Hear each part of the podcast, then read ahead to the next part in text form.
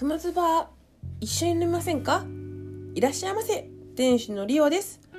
本日のメニューは第29回行けるとこまで行くさ鍛えているライドウさんが仮面ライダーを紹介。ウェイ！です。それではお楽しみください。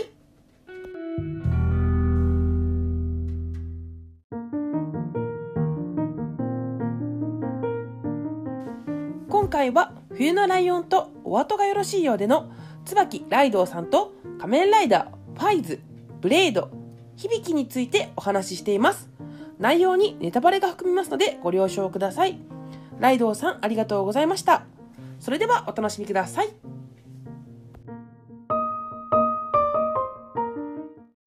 ある日くまさんのバーを見つけたよ。ちょっとこれは恥ずかしすぎるか。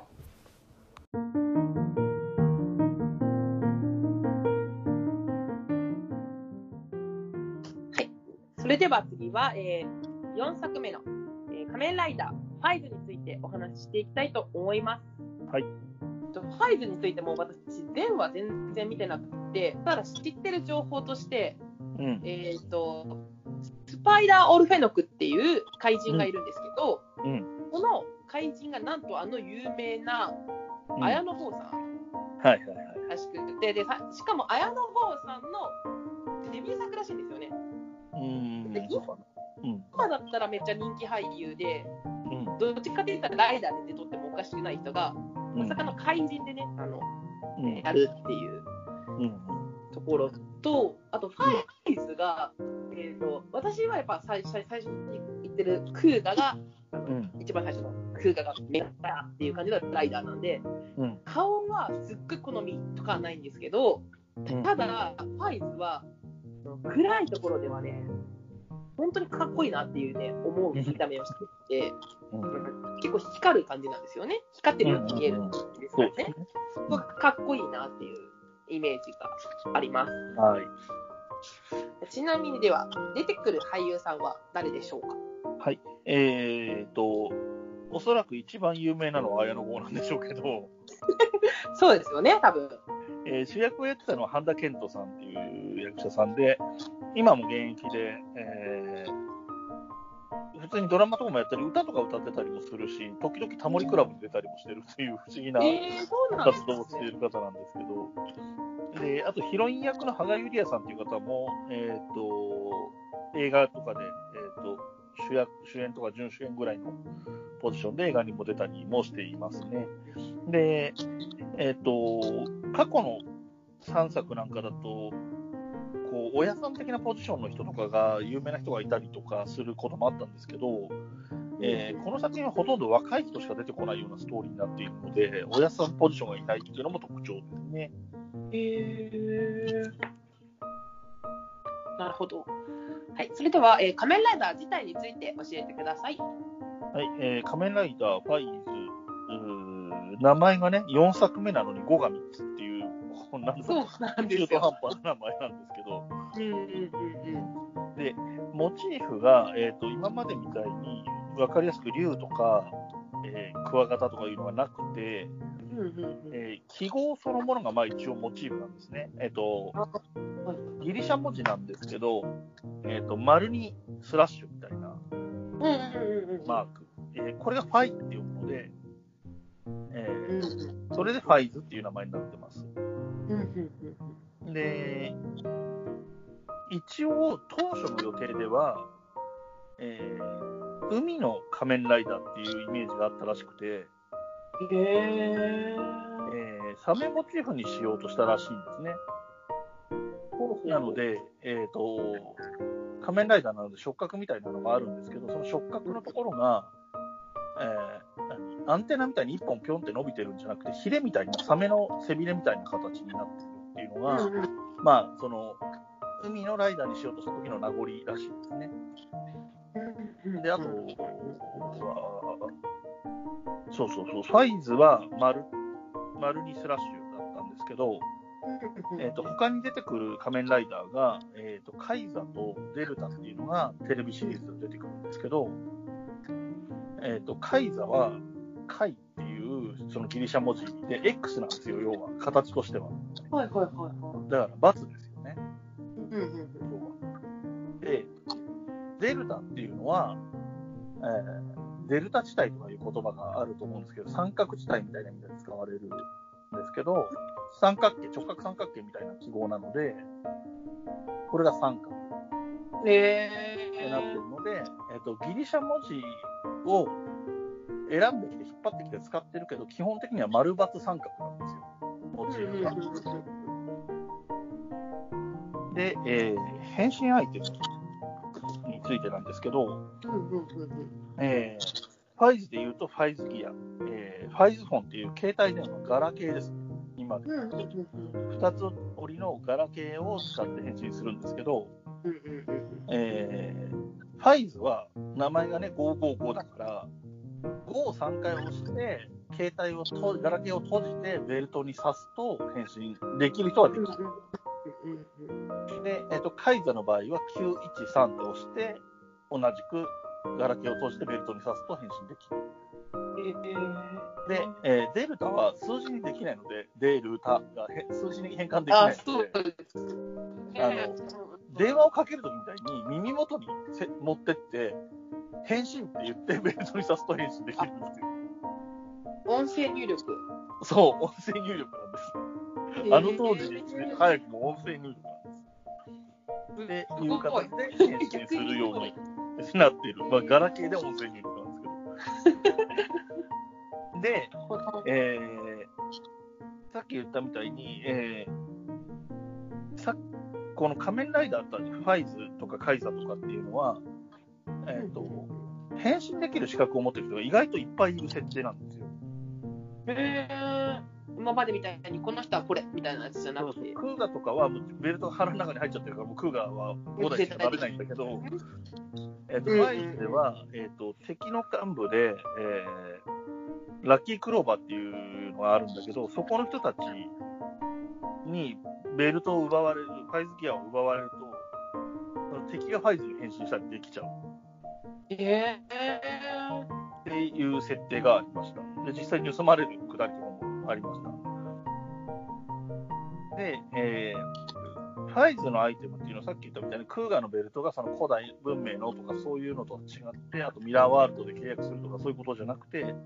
あくまで工業製品なんですよ。会社が作った機械なんですよ。なので、えー、まあ、誰でもは使えないけど、使える人が1人だけみたいな極端なことはないんですよ。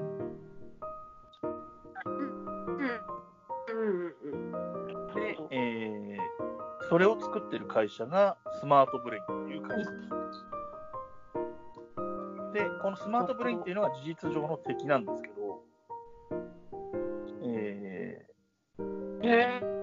マートブレインっていう会社は、ちゃんとした会社なので、日本のちゃんとした多分、法人格を持ってる会社みたいなやつなんで。株式会社みたいなやつなんですよ。え、本物の？あ、本物じゃない。現実世界じゃないけど、ああ。うん。あの、会社としてちゃんと、悪の秘密組織とかじゃなくて、会社なんですよ。会社なんですね。へで、社長が村上教授っていうのが社長でいるんですけど、で、えー、オルフェノクなんですよ。この村上教授も。で、村上教授がラッキークローバーに指示を与えてラッキークローバーが動いてるみたいな感じなんで、村上教授っていう社長も、ラッキークローバーの J もタクマも影山紗恵子も北崎も、えー、全員オルフェノクです。で、えー、この村上教授がやりたいのは、そのオルフェノクっていう人類の新しい形みたいな生き物が住みやすい世界を作ることなんですね。えっ、ー、と、一応2種類方法があるんですけど、オルフェノクっていうのは普通の人間が死んで、蘇るとオルフェノクになれる場合があるみたいな感じ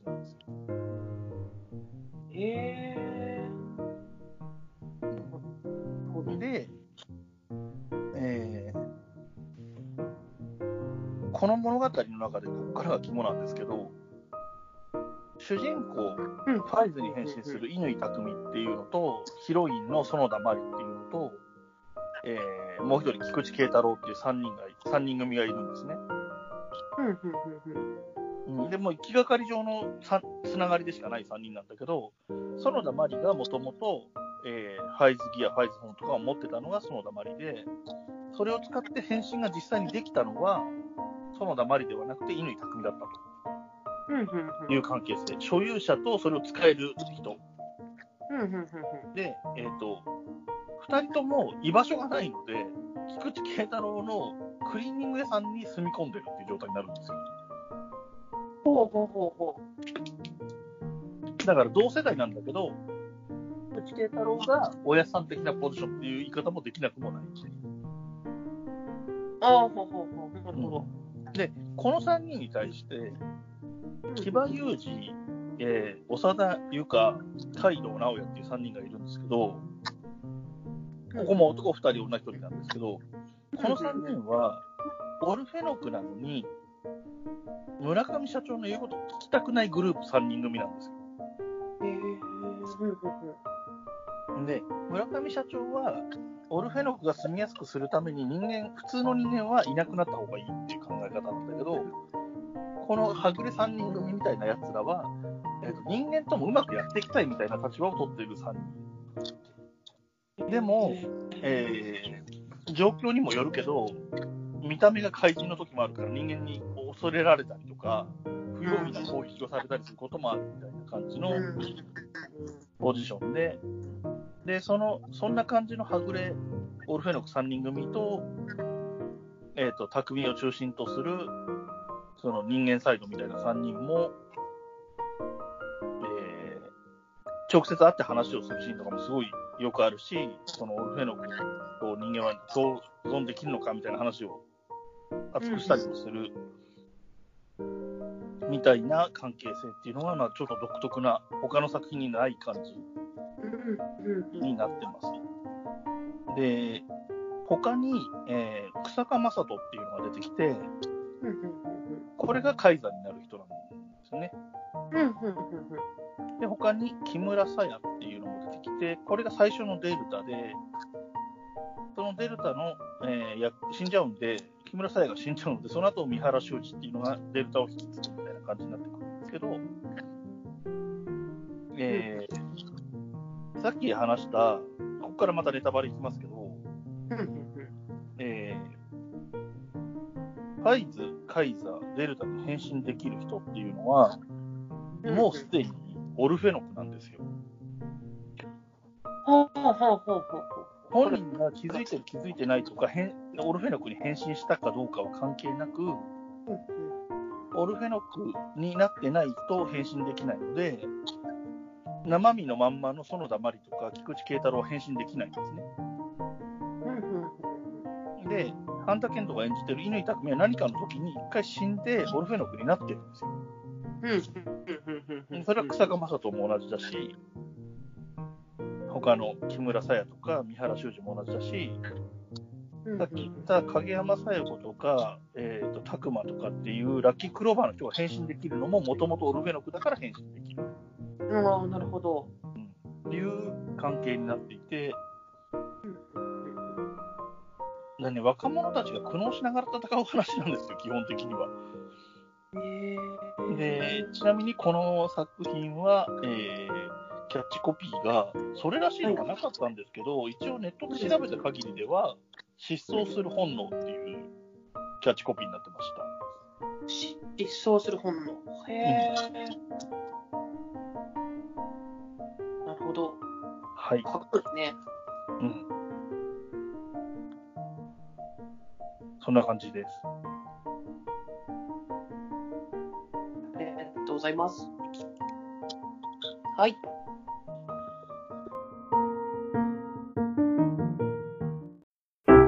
ではここで鬼おろしのポッドキャストお弁当の蓋について街の皆さんのお話を伺ってみましょうもちろん聞いてます毎回配信を楽しみにしていますどんどん喋りもテンポよく聞きやすくなってるのでその成長っぷりもいいですよね。お弁当のように心が満たされます。ゆっくりできる時に聞きたいですね。あの鬼おろしさん可愛いですよね。えお弁当の蓋？みんな聞いてる？鬼おろしのお弁当の蓋。週のどこかで不定期配信中。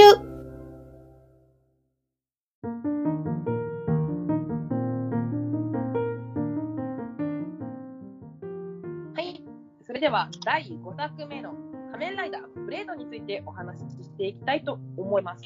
はい。仮面ライダーブレードについては、私はこれはもう全く見てなくてですね、うんうん、イメージがですね、うん、主人公の滑舌、主人公ですかね、うん、滑舌が悪いっていうので、うん、なってて、言われてたっていうのことぐらいしか私全然知らないんですけど、はい。えっと、俳優さん、出てくる俳優さんは、えっと、誰でしたっけ？はい、えー、その滑舌が悪いで有名な椿隆之さんっていう人が、仮面ライダーブレイドを演じていて、で、えっ、と、まあ、いわゆる2番手的なポジションになる仮面ライダー、ギャレンっていうのを演じてた人が、天野博成さんっていうんですけど、えっと、この人は後の仮面ライダー作品にも他の役で出てきたりもするし、えー、リオさんの世代だったらピンとくるのかな、雛形あき子の旦那さんです。ああ、はいはいはいはい。で、あともう一人、大物としては、えー、森次浩二さんっていう人がいるんですけど、えー、この人はウルトラセブンだった人ですね。え、すごいですね、ウルトラマンが。昔のウルトラセブン、あの、1970年とかぐらいのウルトラセブンをやった人が、もう大おじいさんになって、あの、悪のボスみたいなポジションで 仮面ライダーに出てくるっていう感じです、ね。えー、正義から悪に。そう。はい、じゃあ仮面ライダー自体について教えてください。はい。えー、主人公の仮面ライダーブレイドは、モチーフは、えー、久しぶりに虫に戻ってカブトムシです。そして、えー、この作品自体の世界観の中は、基本的には、えーと、トランプのカードが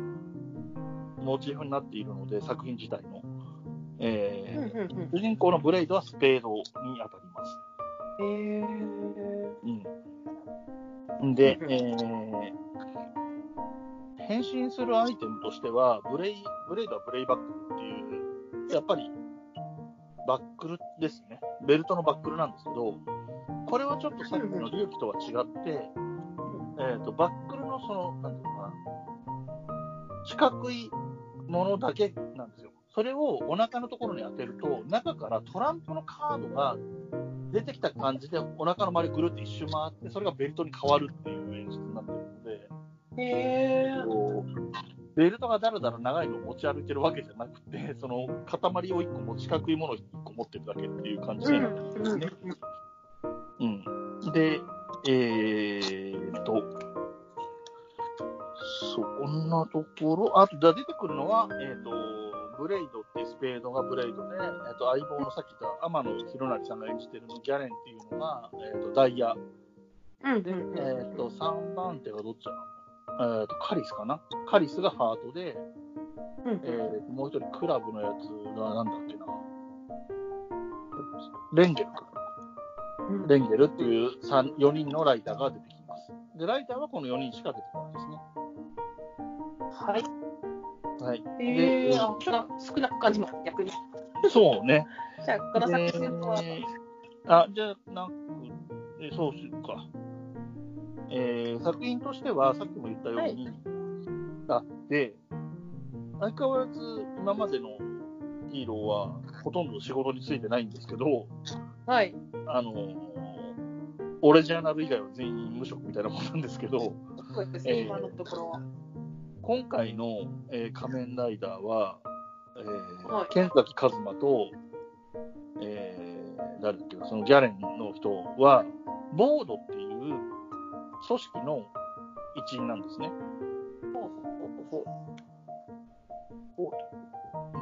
うん、で、これは、えー、仮面ライダーブレードの敵はアンデッドっていうんですけど、えー、そのアンデッドを倒すための組織なんですよ、ボードって。だからまあ、言ってみればウルトラ警備隊みたいなもんなんですけど。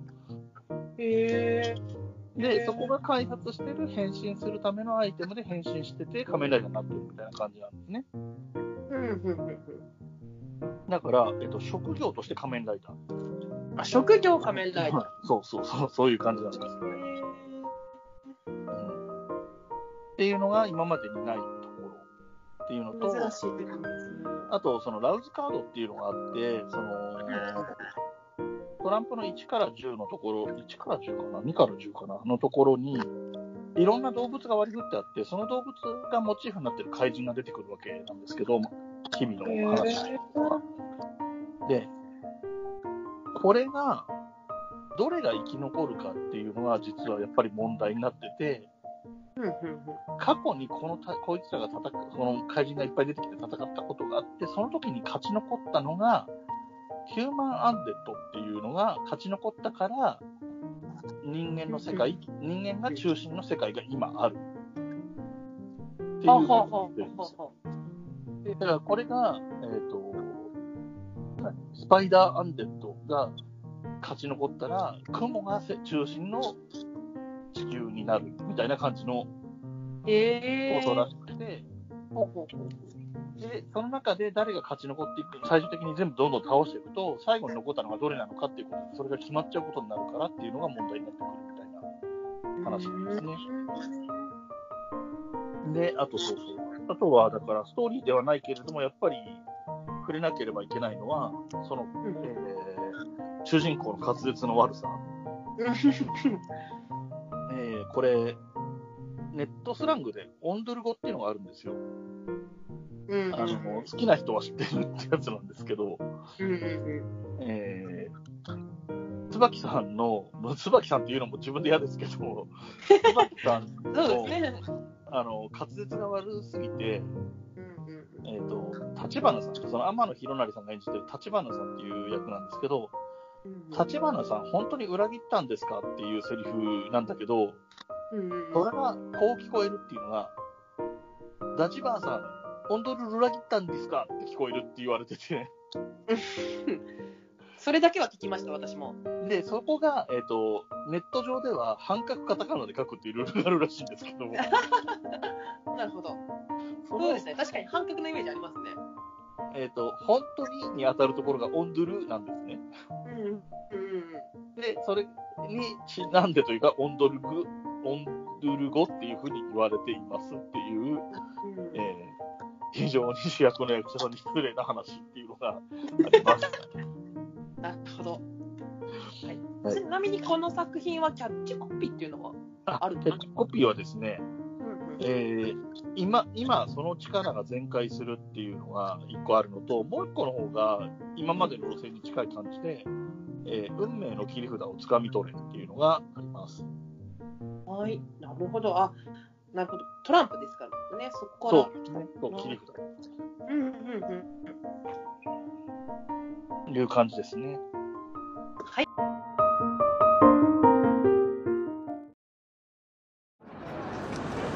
原子の無駄遣い。え？原子の無駄遣い？原子の無駄遣い。ああ。原子の無駄遣い。原子の原子の無駄遣い。原子の無駄遣い。原子原子の無駄遣い。原子の無駄遣い。原子の無駄遣い。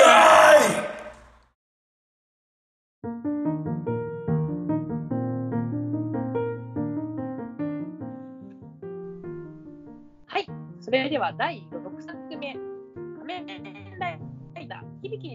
話ししたいと思います。仮面ライダー響きについては、えっと、私は、えっと、子供時代には実際見てたんですね。うん、ただ、ちょっと響があの仮面ライダーの中でもちょっと特殊なお顔をしてらっしゃって、設定もあると思う。鬼に、鬼子供時代の私は、なんかその変身のシーンがまず、変身のシーンから、顔からちょっと怖くて、あんまりこう、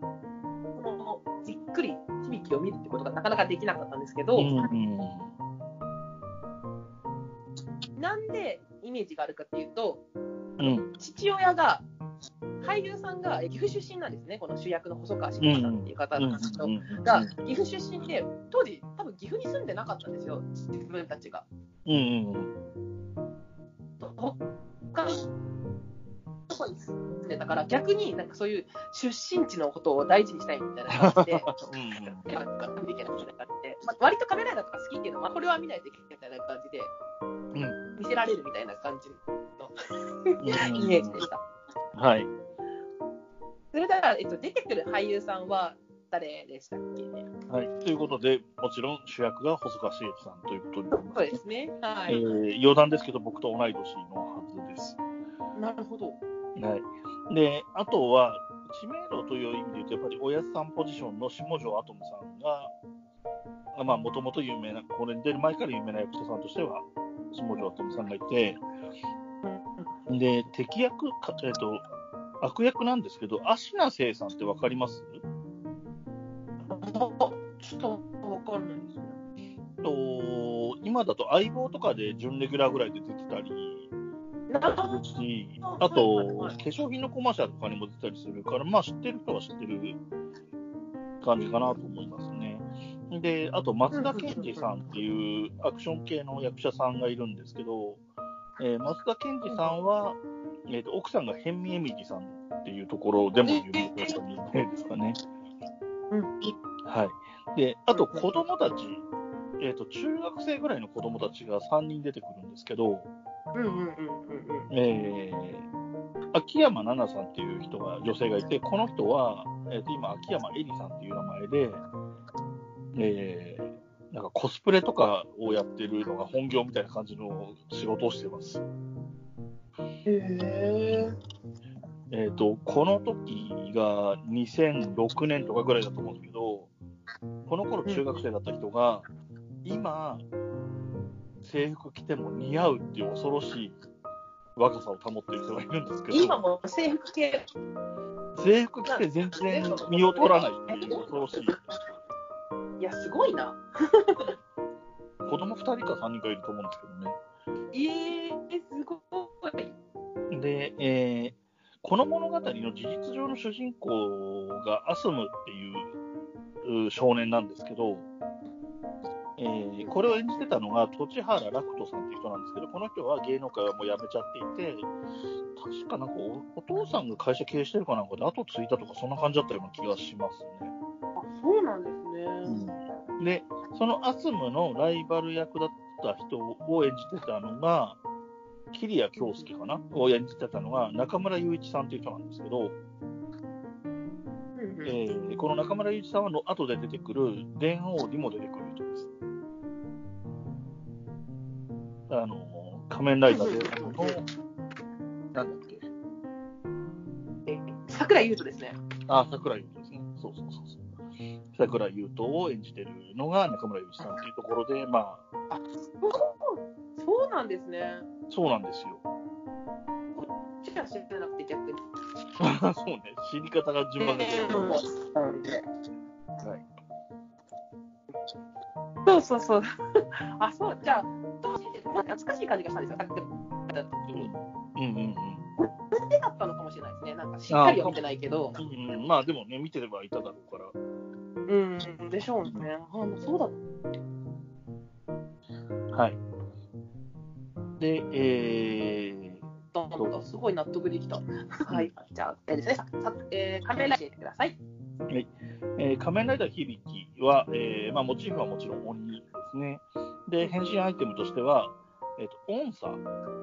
あの、うんうん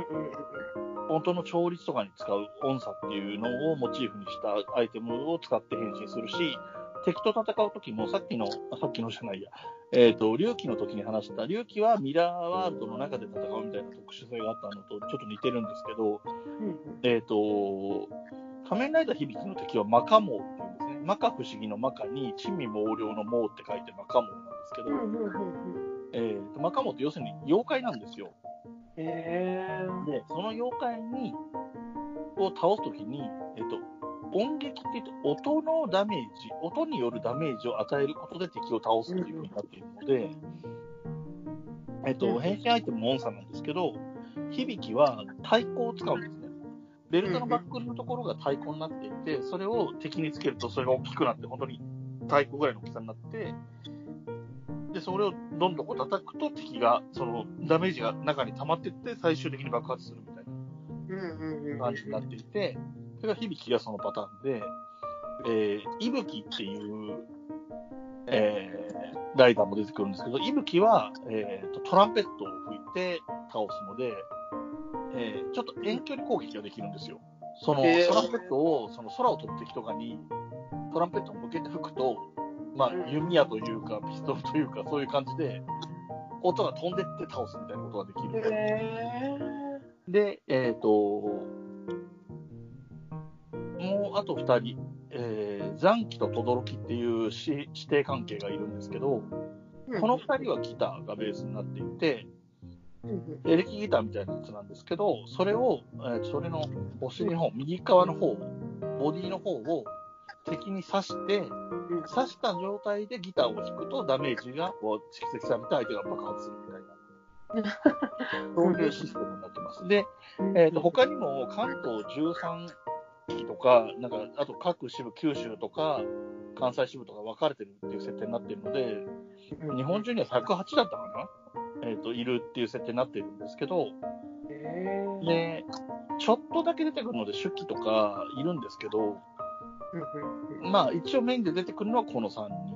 人、4人か、4人ですね。で、さっき言ったちなみにその、あの、女の子、えっ、ー、と、秋山、えー、秋山奈々さんが演じていたのは、えっ、ー、と、天海明っていう役名なんですけど、明は伊吹さんの弟子なんです。でまだ修行中でまだまだだから別に変身とかはしないけど、っていう感じですね。で、主人公の、主人公的なその少年のアスムは、えー、細川茂樹の響の弟子になるかならないかっていうところで、こう話が行ったり来たりするような話だったりもしますね。うんうんうん。うん、そんな感じかな。で、バックルの話もしたし、そうですね。はい。じゃあ、えっ、ー、と、この作品は、えどういう作品ですかね？えー、基本的には妖怪を退治する話なので、さっきのやつみたいに、今までのやつみたいに、こう組織だって、スマートブレインっていう会社があってみたいなことではないし、うんうんうん、あのグロンギがゲームをやってるわけでもないし、あくまで妖怪が出てくるっていうのがベースです。まあ、一応それを仕切ってる姫と同時みたいなのが出てくるんで、でそいつらが送り込んでるみたいな側面があったり、さらにその上の組織というか、2人組がいるみたいなのはあるんですけど、割とシンプルに出てくる妖怪をその都度倒すっていう、えー、仮面ライダーとしてはそうですね。で、この作品は、えーと、ちょっといろんな要素があるんですけど、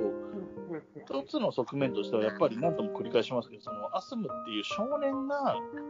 ヒーローに憧れる。で、自分もそれを目指すのか、ただ憧れてるだけなのかっていうようなことに悩んだりするし、えー、その中村雄一が演じてる桐谷京介は、弟子にしてくださいってバンバン行くタイプだったりするから、アスムからすると、俺の方が付き合い長いのにみたいな感じになったりもするみたいな葛藤もあったりっていう、その、成長物語みたいな側面が強くて、えー、もうベテラン当時ももう一番今までの歴代でも最年長ぐらいの感じだった細川茂樹さんは、もう大人なので、本人が悩んだりとか、本人が苦闘苦労したりみたいなことはあんまりないえー、物語になってますね。そこは独特といえば独特なのかもしれないですね。確かにそうですね。うん、そうですね。はい。はい。えっ、ー、と、キャッチコピーは何になりますか？キャッチコピーがですね、これも調べたら出てはきたんですけど、あんまりピンとこないんですけど、えー、僕たちにはヒーローがいる。へー。コピーになってまして、やはりこのアスムからの目線なのかなというふうには思いますけどね。ああ、もう完全にやっぱ主人公が細川茂樹よりは、少年の、まあ、もちろんね、全然戦ってるんだけど、で、その弟子でもない少年を連れ回してるのもよくわかんないなみたいな側面もいろいろあるんだけども、まあまあ、一応、まあ、うん、あんまりうがった見方をしなくても、やっぱり主人公、意外とこっちの少年なんじゃないって気はするかもしれない。まああの、あれがあるんでね、やっぱりライターになるっていう、変身、ヒーローに変身するっていうのがあるんで、それはもちろん細川茂樹さんが演じてる響が主役といえば主役なんですけど、うんうん、で、最後ちょっとついでで言うと、その、変身と変身会場の話をすると、うん、えー、他のライダーと違って、変身するのに厳密な意味でアイテムを必要としてないというか、えっ、ー、と、改造人間なわけでもないし、お腹にベルトが埋まったわけでもなくて、人間が鍛えた結果、鬼に変身できるようになってるっていうのが響きの思想なので、えー、肉体なんですね、あのライダー自体は。あの鎧とかパワースーツとかじゃなくて、鎧、あの肉体なんで、えー、響は炎系なので、えー、変身するときに服とか全部燃えちゃうんですよ。やばいですね。で、であのいわゆるライダーの形になるし、えーと、息吹は風の風使いみたいなやつなんで、そのかまいたちみたいな感じになって、シューって台風みたいになって、ライダーに変身するときに服も多分ちぎれ飛んでるんですよ。で、えっ、と、残機と轟は雷系なんで、雷がバーンって落ちて、その時に服もちりじりになってるんで、えっ、と、全員、基本的には人間に戻るとマッパです。全裸、全裸ライダーってことですか？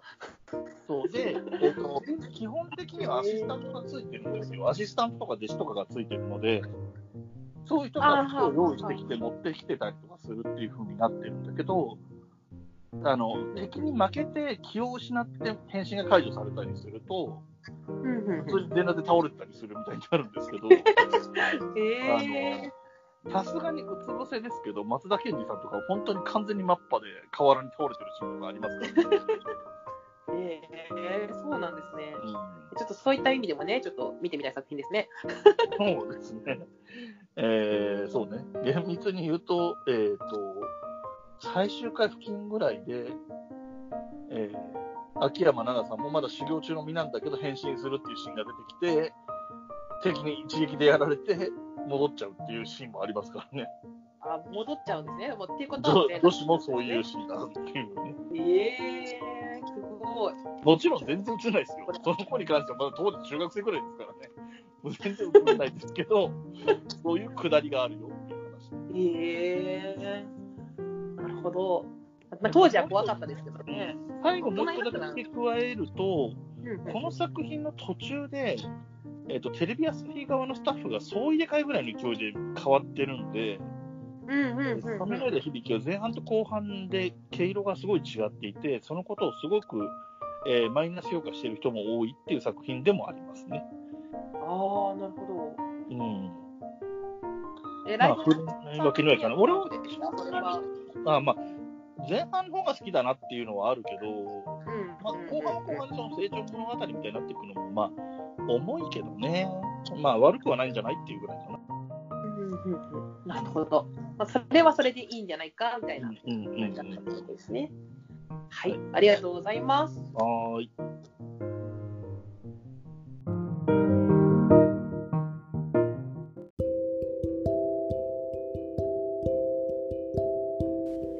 本日のメニューはいかがでしたでしょうか？感想、お便り、ゲスト出演してくれる方は、ハッシュタグくまずバーでツイートしてください。ハッシュタグのくまずバーは全部ひらがなです。そして、くまずバーのメールアドレスもついにできました。読み上げます。k-u-m-a-z-u-b-a-a at gmail です。くまずバー at gmail です。DM の方も大歓迎です。またのご来店お待ちしております。ありがとうございました。